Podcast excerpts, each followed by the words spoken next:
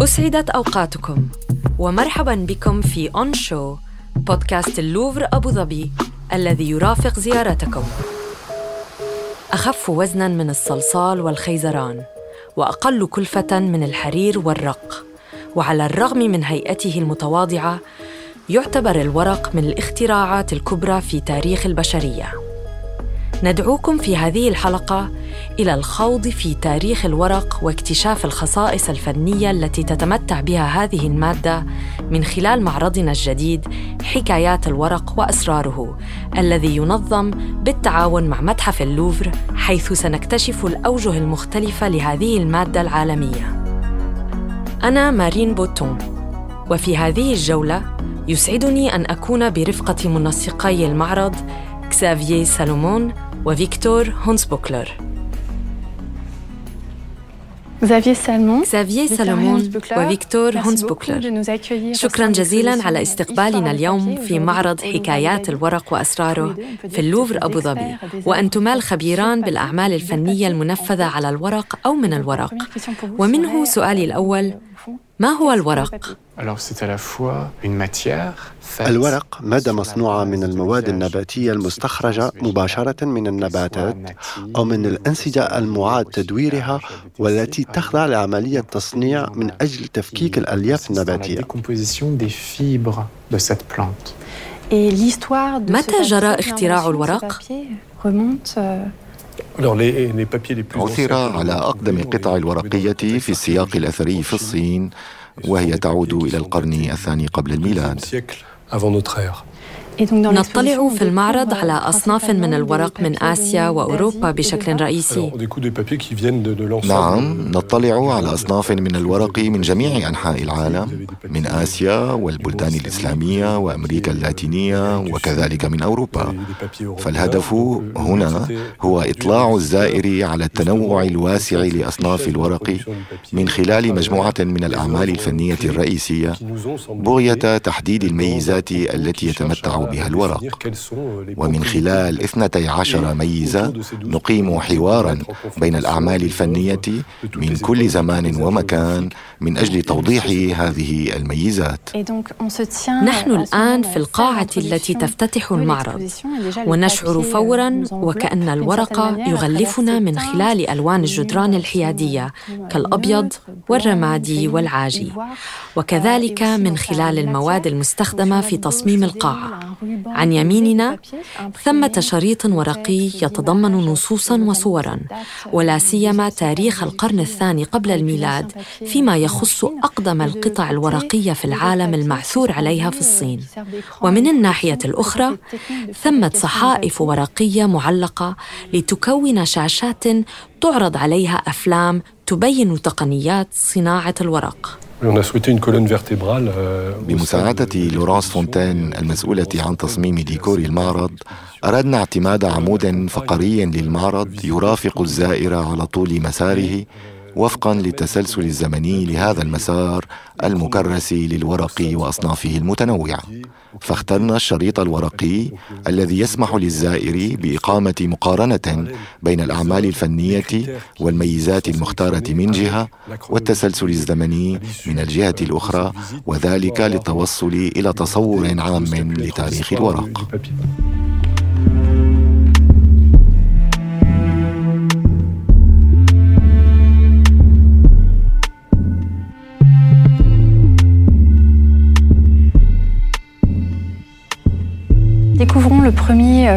تعالوا نكتشف الميزة الأولى من ميزات الورق تحت عنوان الأصل النباتي. عندما ندخل إلى هذه القاعة مستطيلة الشكل نرى عملا فنيا ضخما من إنجاز جياشري شكروارتي نعم وهو عمل يعود لعام 2017 جياشري شكراوختي فنانة هندية وينتمي عملها هذا إلى مجموعة المتحف الوطني للفنون الآسيوية في باريس متحف جيمي وهو مؤلف من عدة طبقات من الورق تشكل شجرة بحيث تتماهى طبقات الورق بالشجرة وأوراقها المعرشة وجميعها عناصر نباتية وما أردنا قوله هنا هو أن الورق مادة مستخدمة استخداما واسعا في جميع أرجاء العالم. ويكمن السبب من وراء نجاحه هذا في إمكانية صنع الورق في أي مكان انطلاقا من مختلف المواد النباتية. وصحيح أن أوروبا التفتت في البداية إلى المنسوجات المستعملة والأقمشة البالية المصنوعة من الكتان والقنب ولكن جرت فيها محاولات منذ القرن الثامن عشر لصنع الورق من مجموعة واسعة من المواد النباتية. وفي يومنا هذا صار الخشب المادة الرئيسية لإنتاج الورق وثمة في المعرض رسم كبير للفنان ومصمم الديكور مولير على ورق من القياس الكبير جدا. كان من أوائل أصناف الورق المصنوع من ألياف الخشب. Faite à partir, à partir de, de, de fibres. Oui. Et donc, si on dépasse cette salle et qu'on entre dans ندخل الآن إلى القاعة التالية التي هي عبارة عن فضاء مفتوح بجدرانها ذات اللون الرمادي الفاتح فنجد أنفسنا أمام عمل فني ضخم. هل لك فيكتور أن تحدثنا عنه؟ زافييه بصفته رئيسا للقسم وأنا بصفتي أمينا متحفيا نحن نتعامل بشكل رئيسي مع الرسوم أي مع الأعمال الفنية ثنائية الأبعاد ولكننا أردنا أيضا أن نقدم في هذا المعرض أعمالا مختلفة كالمنحوتات الورقية والعمارة والتصميم الصناعي. فكل قسم من أقسام المعرض يفتتح بعمل فني معاصر مع التركيز على الفنانين العرب على الساحة الفنية المعاصرة. ومن بين الرعيل الأول من الفنانين الإماراتيين يبرز حسن شريف المولود في الإمارات العربية المتحدة وقد درس في لندن. وعمله هذا عبارة عن منحوتة تمثل خيمة أو شيئا يبدو ثقيلا ولكنه لا يحتاج للارتكاز على الأرض ما يمثل تناقضا. يبلغ ارتفاع هذه المنحوتة ما يقارب الأربعة أمتار ولكنها لا تلامس الأرضية وهي مكونة من الحبال والأوراق. نعم وقد اقتطعت هذه الأوراق من قاموس للغتين الإنجليزية والعربية. وهما اللغتان اللتان يتقينهما حسن شريف. ضمن إطار هذا المعرض الذي ينظم بالتعاون مع مؤسسة متاحف فرنسا واللوفر أبو ظبي. أعطينا تفويضا كاملا كارت بلانش لزميلتنا الشابة الإماراتية آمنة الزعابي العاملة مع الفريق العلمي للوفر أبو ظبي والتي اقترحت علينا من الساحة الفنية العربية عددا من الفنانين والأعمال الفنية التي سيتمتع الزائرون بمشاهدتها. في هذا القسم ننظر إلى الورق بصفته مادة متواضعة مستخدمة في جميع أنحاء العالم. وذلك لسهولة الوصول إليه ولو أن تصنيعه يتطلب مستوى عال من التكنولوجيا كما رأيناه في الفيلم الأول. أضف إلى ذلك قابلية الورق لإعادة الاستخدام وللاستعمالات اليومية. وقد سخره الفنانون وأعطوه حياة جديدة في أعمالهم المتنوعة. بشأن هذه المادة المتواضعة نلتفت إلى اليمين ونكتشف مجموعة مدهشة مصنوعة بالكامل من الورق. نعم هذه مجموعة من الملابس التي كان يرتديها الفلاحون في كوريا. علما أن صناعة الورق قديمة في هذا البلد وقد انتقلت إليه من الصين عن طريق الديانة بحيث كان الورق يستعمل في الشعائر الجنائزية ولتقديم القرابين للآلهة. ولهذا توسع إنتاج الورق في شبه الجزيرة الكورية واستخدم لكتابة النصوص الدينية وكذلك لاستعمالات أكثر تواضعا. مثال على ذلك هذه الصدرية وذاك الحزام وتلك النعال وهذه القبعة المصنوعة جميعها من ألياف الورق المجدولة بعناية والمحاكة كخيوط الصوف لصنع هذه الملابس التي كان يرتديها أبناء الريف. وفي بعض المناطق النائية في كوريا لا يزال الناس حتى اليوم يرتدون هذا النوع من الثياب. ننتقل إلى القسم التالي. فنمر بخزانة عرض عامودية تتضمن ثلاثة رسوم. ومن ثم نمر بمطوية ورقية على شكل الأكورديون. من عمل الفنانة المعاصرة اللبنانية الأمريكية إيتيل عدنان. لنصل بعد ذلك إلى تحفة من التحف الكبرى في هذا المعرض. بالفعل إنها من القطع الرئيسية في المعرض وهي ما تدعى بالشفافيات. وهي عبارة عن شريط ورقي عريض مكون من صحائف ورقية كبيرة ملصقة فيما بينها عند الحواف بطول 14 مترا. تحمل رسوما بيد الفنان كارمونتيل وكان كارمونتيل عند منتصف القرن الثامن عشر فنانا نديما أي مسؤولا عن التسلية وعمل لدى أمراء أسرة أورليان. فكان يرسم ظلال الأشخاص وكتب بعض المسرحيات ووضع الرسوم التحضيرية لتصميم الحدائق مثل حديقة مونسو في باريس. وصنع أيضا ما دعاه بالشفافيات كما نراه هنا وهي عبارة عن شريط من الورق رسم عليه مجموعة من المناظر الطبيعية والحدائق التي يتجول فيها الأرستقراطيون النبلاء. وكان شريط الورق يركب ملفوفا على بكرتين ضمن علبة خشبية لها فتحتان متناظرتان على جانبيها بحيث يمكن لف شريط الورق ذهابا وإيابا باستخدام ذراع مخصصة. وللاستمتاع بجمال المناظر الطبيعية توجب وضع العلبة على منضدة أمام النافذة لكي يتخلل ضوء النهار ورقها المرسوم. وكان كارمونتيل يلف الشريط الورقي ويحكي قصة ترافق المناظر الطبيعية المرسومة التي تظهر شيئا فشيئا أمام أعين الحاضرين. ويمكن أن نقول إن هذه الشفافيات كانت سلفا للأفلام السينمائية ضمن تقليد الفوانيس السحرية التي تطورت على وجه الخصوص في القرن الثامن عشر والتي لعبت على تأثيرات عمق الرسم وظهور الشخصيات واختفائها. ولكن شفافيات كارمونتيل أدخلت عنصر الحركة مع شريط الورق الذي يلف ذهابا وإيابا مما يسمح بمرافقة القصة المروية. que eu jogo. ما أردنا قوله من خلال هذا القسم والأعمال الفنية المختارة فيه هو أن طريقة تركيب الورق تتيح الحركة. حركة قلب صفحة الكتاب.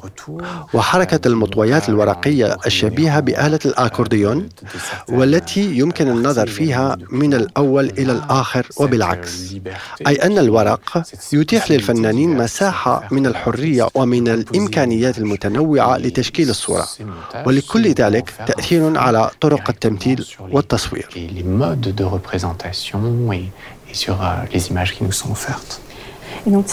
ننتقل الآن إلى القسم التالي المخصص للون. فنجد فيها الشريط الورقي نفسه بألوان الأزرق والأحمر. ومن أمامنا نرى رداء كيمونو أبيض اللون. كلا هذا ليس كيمونو وإنما هو كفن لأن الكيمونو رداء ياباني في حين أننا هنا أمام رداء نجد فيه الكثير من عناصر الثقافة الكورية حيث يرمز اللون الأبيض للنقاء ويرتبط بعالم الموت. فالميت في كوريا يلف بالحرير ومن ثم بكفن من الورق وهذا بالضبط ما أردنا عرضه هنا في مركز هذه القاعة المخصصة للون والأبيض هو لون بحد ذاته وهو أيضا لون الورق. وقد لعب الفنانون على اللون الأبيض على مدى تاريخ البشرية وسخروه لتمثيل الضوء. وهنا نحن إزاء مثال جميل على ذلك وأعني هذا الكفن الكوري الأبيض الذي ينير القاعة المخصصة للون. ليس هناك أصعب من إعطاء الشعور باللون. ونعرف أن الورق يستخدم غالبا لمعايرة الألوان. فهو بالتالي الوسيلة الرئيسية التي تعتمد عليها عملية البحث عن اللون التي بدأت منذ القدم. فلا طالما سعى الفنانون والوراقون للتوصل إلى ورق بمختلف الألوان. ولكن ذلك لم يحدث إلا في وقت متأخر تاريخيا. ففي أوروبا على سبيل المثال لم تتوفر الإمكانات الفنية قبل القرن التاسع عشر لإنتاج الورق الملون.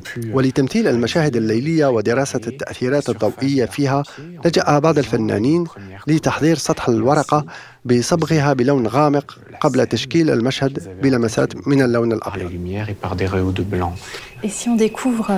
نطلع هنا على انتشار الورق الملون في العالم الإسلامي فنرى هذه المخطوطة القرآنية. نعم هذا جزء من القرآن. علما أن القرآن مقسم إلى ثلاثين جزءا. وقد ظهرت الرغبة مبكرا في تفخيم النص القرآني من خلال الألوان.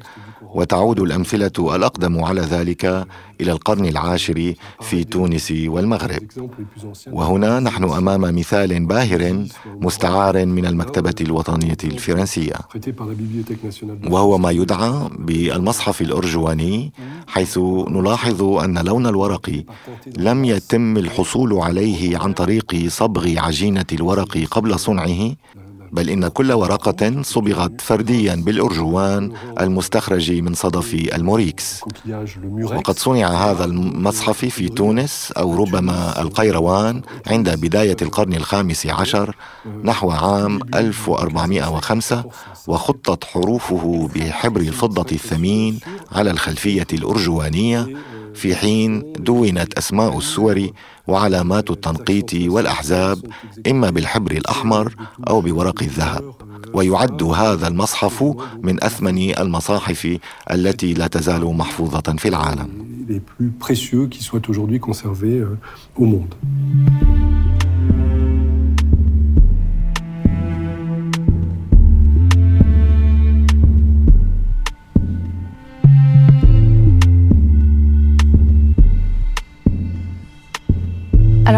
نخرج من هذه القاعة ونتوجه قليلا نحو اليسار. فنكتشف تنصيبا فنيا فريدا ومدهشا. كيف استطعتم تركيب هذه الغرفة من منزل تقليدي كوري بأكملها هنا؟ كما سبق وقلنا انتشر استخدام الورق انتشارا واسعا في المجتمع الكوري بما فيه في ميدان العمارة.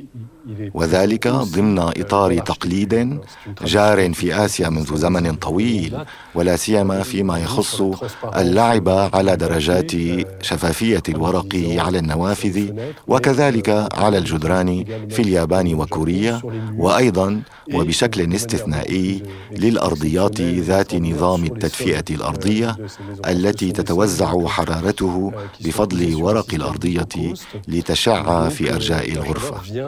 وقد توجهنا إلى بلدية مدينة جونجو ذات العراقة في صناعة الورق في كوريا فرحب عمدة البلدية بالتعاون مع معرضنا واقترح علينا تركيب غرفتين من الهانوك أي المنزل التقليدي الكوري الذي يبنى عادة من الخشب والورق هل يمكن للزائرين الدخول إلى هذه الغرفة؟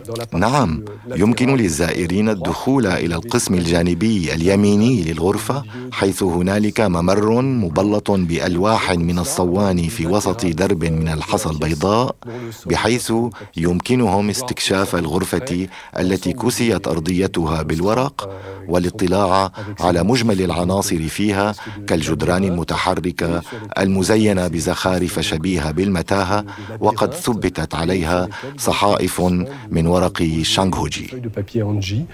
نعم وهناك أيضا اللعب على الضوء الذي يتخلل الورق الذي يستخدم أيضا للنوافذ.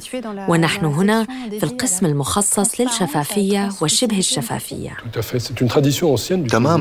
وذلك علما أن عادة استخدام الورق للنوافذ قديمة في الشرق. وكذلك في الغرب حيث استخدم الورق المضمخ بالزيت لسد النوافذ وعزل المنزل من البرودة الخارجية والرطوبة. ولا تزال هذه العادة موجودة في آسيا في حين أنها اختفت في الغرب.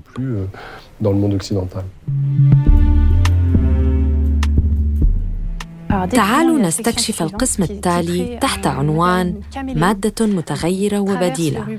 فإذ بنا نحاذي الشريط الورقي وتسلسله الزمني الذي يرافقنا منذ بداية المعرض. ونطلع هنا على كيفية تقليد الورق لهيئة المواد الأخرى. فيكتور حدثنا عن هذه المواد التي يقلدها الورق؟ نعم. هذا محور هام في المعرض. وأعني قدرة الورق على اتخاذ مظهر الحجر أو الرخام كأصناف الورق المرمري التي أصبحت فنا قائما بذاته بألوانه غير الواقعية غالبا والتي استخدمت لتأطير المنمنامات ولا سيما في بلاد فارس ثم يمكن للورق أن يتخذ مظهر المنسوجات كما في هذا المرقع للمنمنمات الهندية حيث نلاحظ الهوامش العريضة المغطاة بالورق المذهب على هيئة المنسوجات المقصبة بخيط الذهب. ويمكن أيضا استخدام الورق لتكوين الأشكال. وفق طريقة الورق المعجن. بالفعل فإن الورق المعجن يسمح بتقليد المصنوعات المطلية باللاك كما يتبين في هذه المقلمة ذات الزخارف النباتية والعائدة إلى عهد الدولة القاجارية في إيران. ونطلع آه، هنا كذلك على انتقال الورق بين البلدان على الصعيد العالمي كما نراه في هذا الصندوق العثماني الجميل. الجميل المطعم بعرق اللؤلؤ والمبطن من الداخل بورق أوغسبورغ ذي الزخارف النافرة التي تقلد الجلديات التي اشتهرت بها قرطبة. بمناسبة الحديث عن الورق المرمري نلاحظ بانتقالنا إلى القاعة التالية أن مداخل القاعات محاطة بإطارات من الورق المرمري مما يعطي هوية بصرية خاصة بالمعرض. نعم فقد اخترنا للمعرض مجموعة من الألوان البسيطة وأردنا مع لورانس فونتين وكزافييه أن ندخل بعض العناصر اللونية عند حواف الأبواب.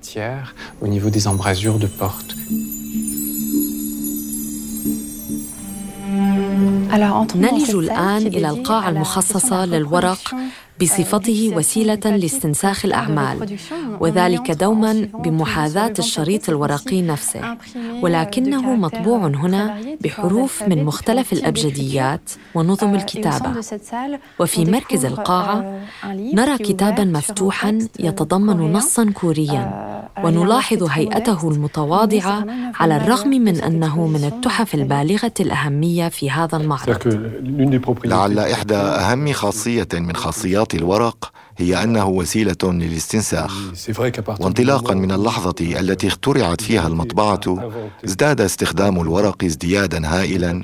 دليلنا على ذلك الازدياد المفاجئ الذي حصل في كميات الورق المنتجة. أما فيما يخص المطبعة فوجودها قديم. في البداية كان هنالك الطباعة الخشبية باستخدام الألواح الخشبية المنقوشة بالصور أو النصوص. ونرى في واجهة العرض هذه أحد أواخر الأمثلة على الطباعه الخشبية في كوريا قبل اختراع المطبعة ذات الحروف المتحركة. فلفترة طويلة كان نقش النصوص بأكملها على الألواح الخشبية الوسيلة الوحيدة للطباعة. وشيئا فشيئا بدأ من الأسهل لتنضيد النصوص أن تستخدم الحروف المتحركة لتحاشي نقش كامل النص على لوح الخشب. وصنعت الحروف المطبعية المتحركة في البداية من الفخار ثم من الخشب ثم من الخزف. ولكنها جميعا كانت سريعة العطب إلى أن اخترعت الحروف المتحركة المعدنية في كوريا في النصف الثاني من القرن الرابع عشر ما أدى إلى ازدياد هائل في النشاط الطباعي.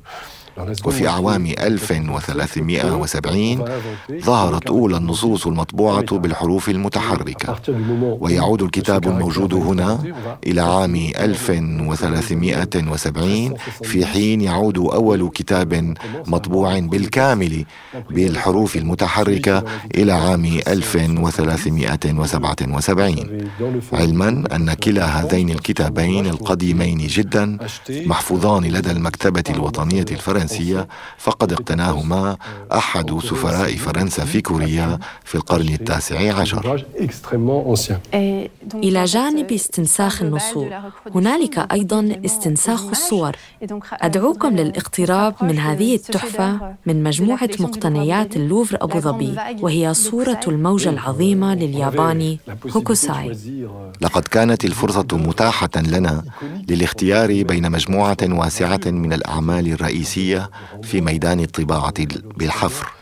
وكان يمكننا اختيار عمل لرامبرانت أو لشونكاور ولكن لحسن الحظ وجدنا في مجموعة اللوفر أبو ظبي هذه النسخة من إحدى المطبوعات الأكثر شهرة في العالم والتي تمثل الموجة العظيمة وكأنها غول يأتي ليلتهم الصيادين الذين يقارعون الموجة وذلك في صورة استثنائية مليئة بالحيوية ويبرز في وسطها جبل فوجي فهذه المطبوعة تنتمي إلى سلسلة تحت عنوان مشاهد جبل فوجي الستة والثلاثون. ولهذا نحن هنا إزاء مثال ناصع على كيفية استخدام الورق كوسيلة للتصوير ونشر الصور في الماضي كما في الحاضر وذلك بفضل المطابع. ندخل الآن إلى القسم التالي في قاعة مفتوحة وفي مقابلنا نرى سلسلة من ثمانية عشرة ورقة متتابعة تبدو بيضاء اللون. وعن يميننا ثمة ستار جداري ياباني كبير. هذه هي القاعة المخصصة للورق بصفته مادة تجمع بين الهشاشة والصلابة. تماما. كلا الصفتان موجودتان في الورق. ونرى في هذا العمل لمحمد كاظم صورة على ذلك.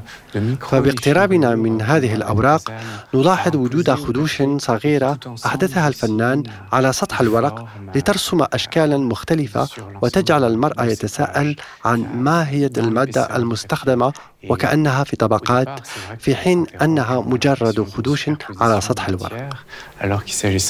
هذا وعادة ما ينظر إلى الورق على أنه هش سريع الاحتراق.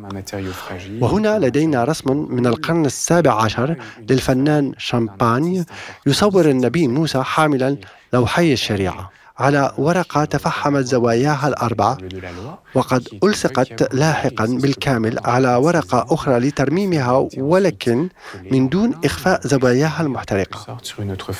ونعرف أن هذا الرسم قد احترق في ورشة أحد أشهر صانعي الأثاث في فرنسا أندريا شارلبول الذي صنع قطعا فاخرة من الأثاث الخشبي المطعم بدروع السلاحف والنحاس الأصفر وأسلاك القصادير ومواد أخرى لصالح الملك لويس الرابع عشر. وكان بول هاويا كبيرا لتجميع الرسوم وقد التهمت نيران الحريق الذي نشب في ورشته الجزء الأكبر من مجموعاته الضخمة. وإلى جانب هذا الرسم ثمة رسم بيد برودون يصور الإمبراطور جوزيفين الزوجة الأولى لنابليون على ورقة تغير لونها ولا سيما على الجزء الأكبر من تحت الرسم الذي أصبح أسمرا نظرا لتعرض الورق الأزرق في الأصل للضوء. فالملونات الكيميائية في ذلك الوقت لم تكن مستقرة ولذلك لم تستطع مقاومة أشعة ضوء الشمس فوق البنفسجية. وبالتالي فإن الورق يحمل أحيانا في داخله عناصر دماره ولهذا أيضا نحن نتبع تدابير خاصة للمحافظة على هذه الأصناف من الورق التي تحفظ على وجه العموم بعيدا عن الضوء لمدة خمسة أعوام لتعرض من بعدها لمدة ثلاثة أشهر قبل أن تحفظ مرة أخرى لخمسة أعوام. ولهذا فإنها فرصة ذهبية لزوار اللوفر أبو ظبي لكي يطلعوا على تحف لا تعرض للجمهور إلا استثنائيا بسبب حساسيتها للضوء.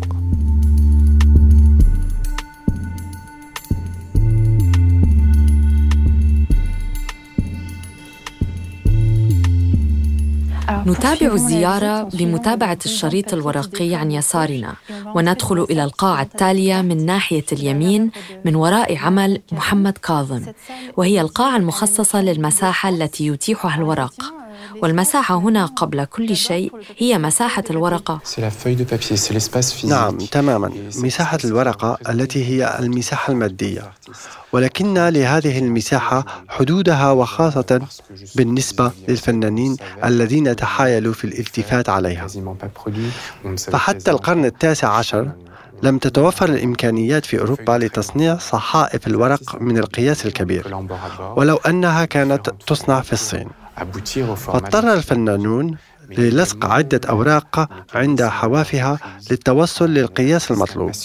ثم ظهرت عملية استئناف الرسم واستكماله جانبيا عندما لا تتوفر المساحة اللازمة لإكمال الرسم وفق المقياس المرغوب. كما في رسم الفتى الجالس لشارل بران حيث نرى أن الرسام قد استأنف جانبيا رسم الساق التي تطفح على حدود الورقة. ما أضفى شيئا من الأناقة على مجمل الصورة. تتيح الورقة أيضا مساحة للتفكير. بالطبع فضلا عن أن أبعاد الورقة كانت محدودة بقياس قالب الوراق. اي المنخل الذي يغمسه الوراقون في الحوض ليلتقط فتات العجينه من أجل صنع الورقه ولدينا هنا مثالان جميلان على ذلك من خلال الرسمين المعلقين على الجدار الخلفي وهما عملان قيمان انجزهما اثنان من كبار فناني عصر النهضه الايطاليه عن اليمين فرا أنجيليكو وعن اليسار بيزانيلو وقد سخر كلا الفنانان فيهما شكل الورقة المستطيل لفهم المنظور وإعادة تشكيل العمق. وبالتالي فإن فرا أنجيليكو قد فكر في المساحة المتاحة أمامه وبالمنظور والعمق واستفاد من شكل الورقة المستطيل لتحديده بنقاط العلام وبشبكة من الخطوط المستقيمة مع قناطر بقياسات متناقصة لتعطي الانطباع بالمنظور والعمق. فصار الورق في هذه الحالة وسيلة لتصوير الواقع ووسيطا نافعا لإعادة تشكيله. بالفعل الورق وسيلة للتفكير والاختراع ووضع التصورات. وكذلك وسيلة لإعادة تشكيل ما تراه العين. أدعوكم الآن للانتقال إلى القسم التالي المخصص لموضوع مجموعات الأعمال الفنية الورقية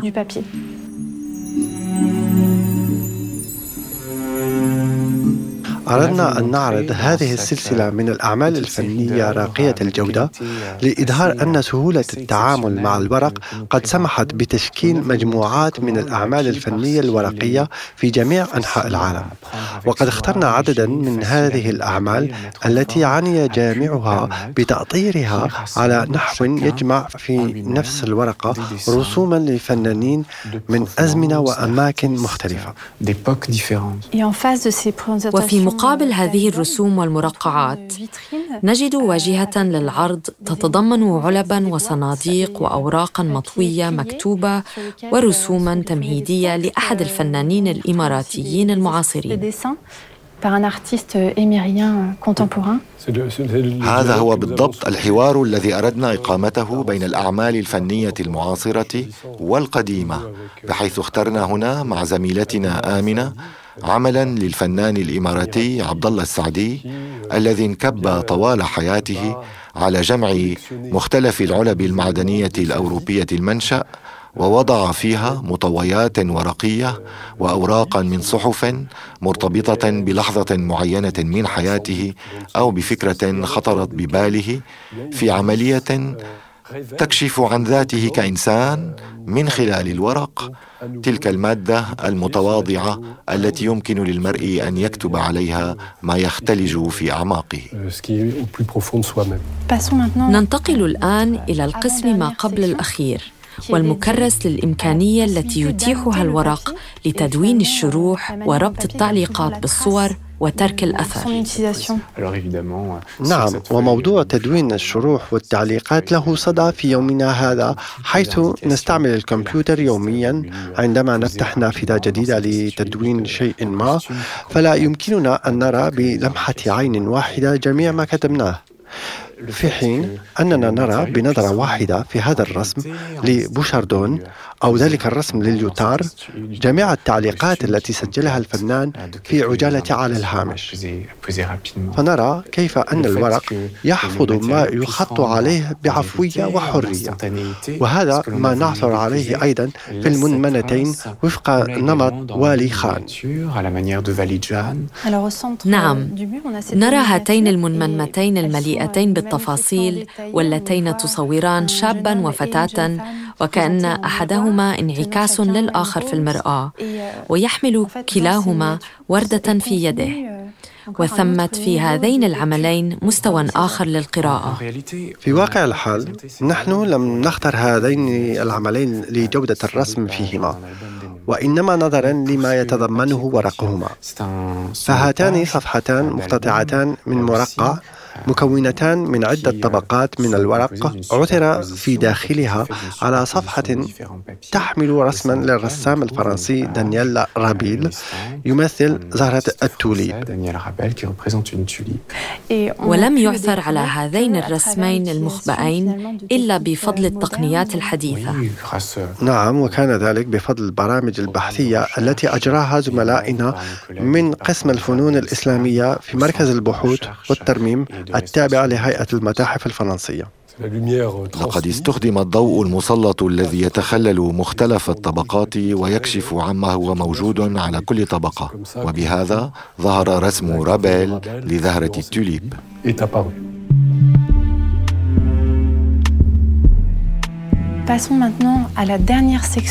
نصل إلى القسم الأخير من المعرض. ونعثر مرة أخرى على الشريط الورقي. ونواصل مسيرتنا الزمنية. القاعة واسعة. وهي مخصصة لطابع المرونة الذي يتمتع به الورق.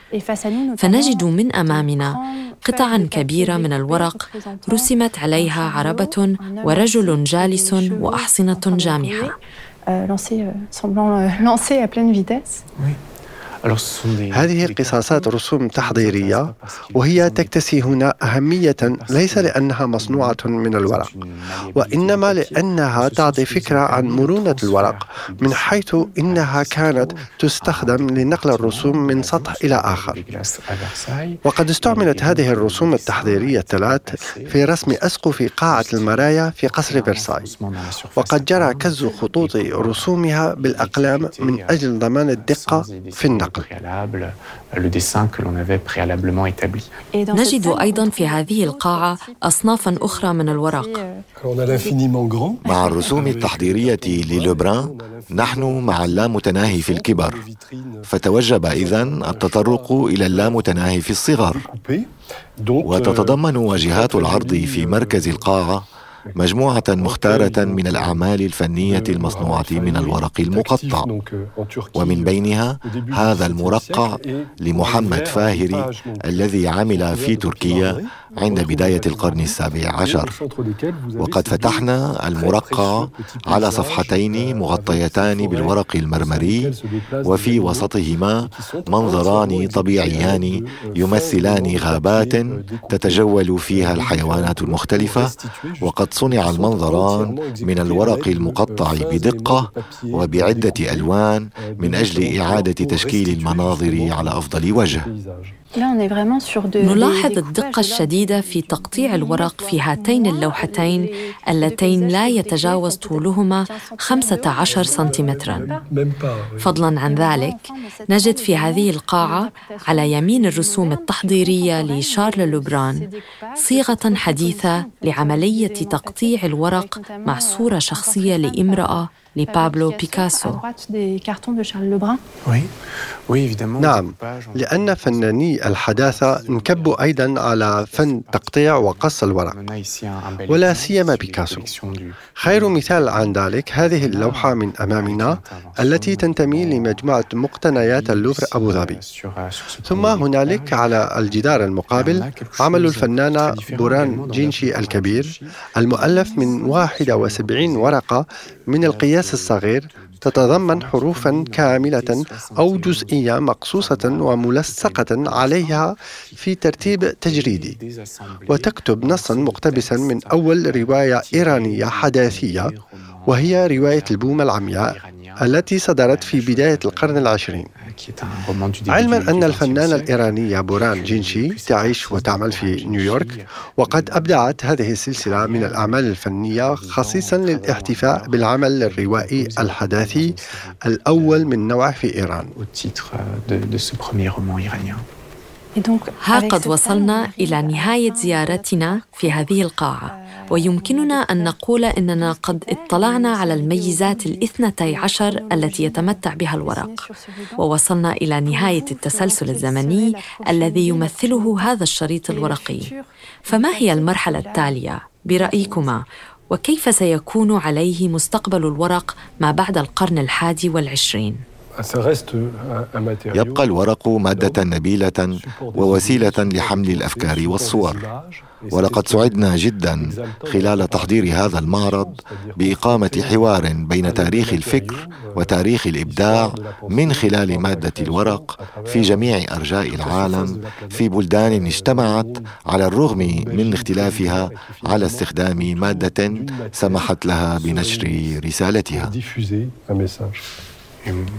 تساؤلي يخص بالأحرى تراجع مكانة الورق بصفته وسيلة للكتابة والتصوير ضمن سياق انتشار الوسائط الحديثة. في حين لا يزال الورق من المواد الأوسع إنتاجا واستخداما في مجال التغليف والتعليب والورق ذي الاستخدام الواحد. ما هي إذا المكانة التي ستعطى في غياب الورق للقراءة وحفظ السجلات والإبداعات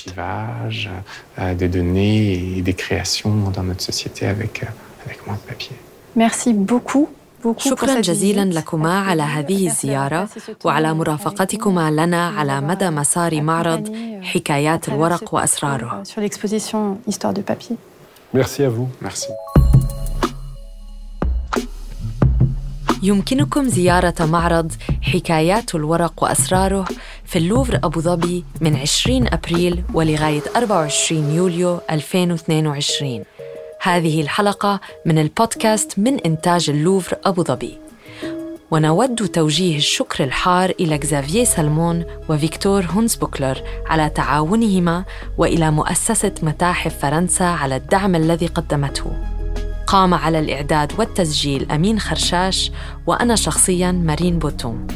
قام على المونتاج والموسيقى والدمج شركة Making Waves.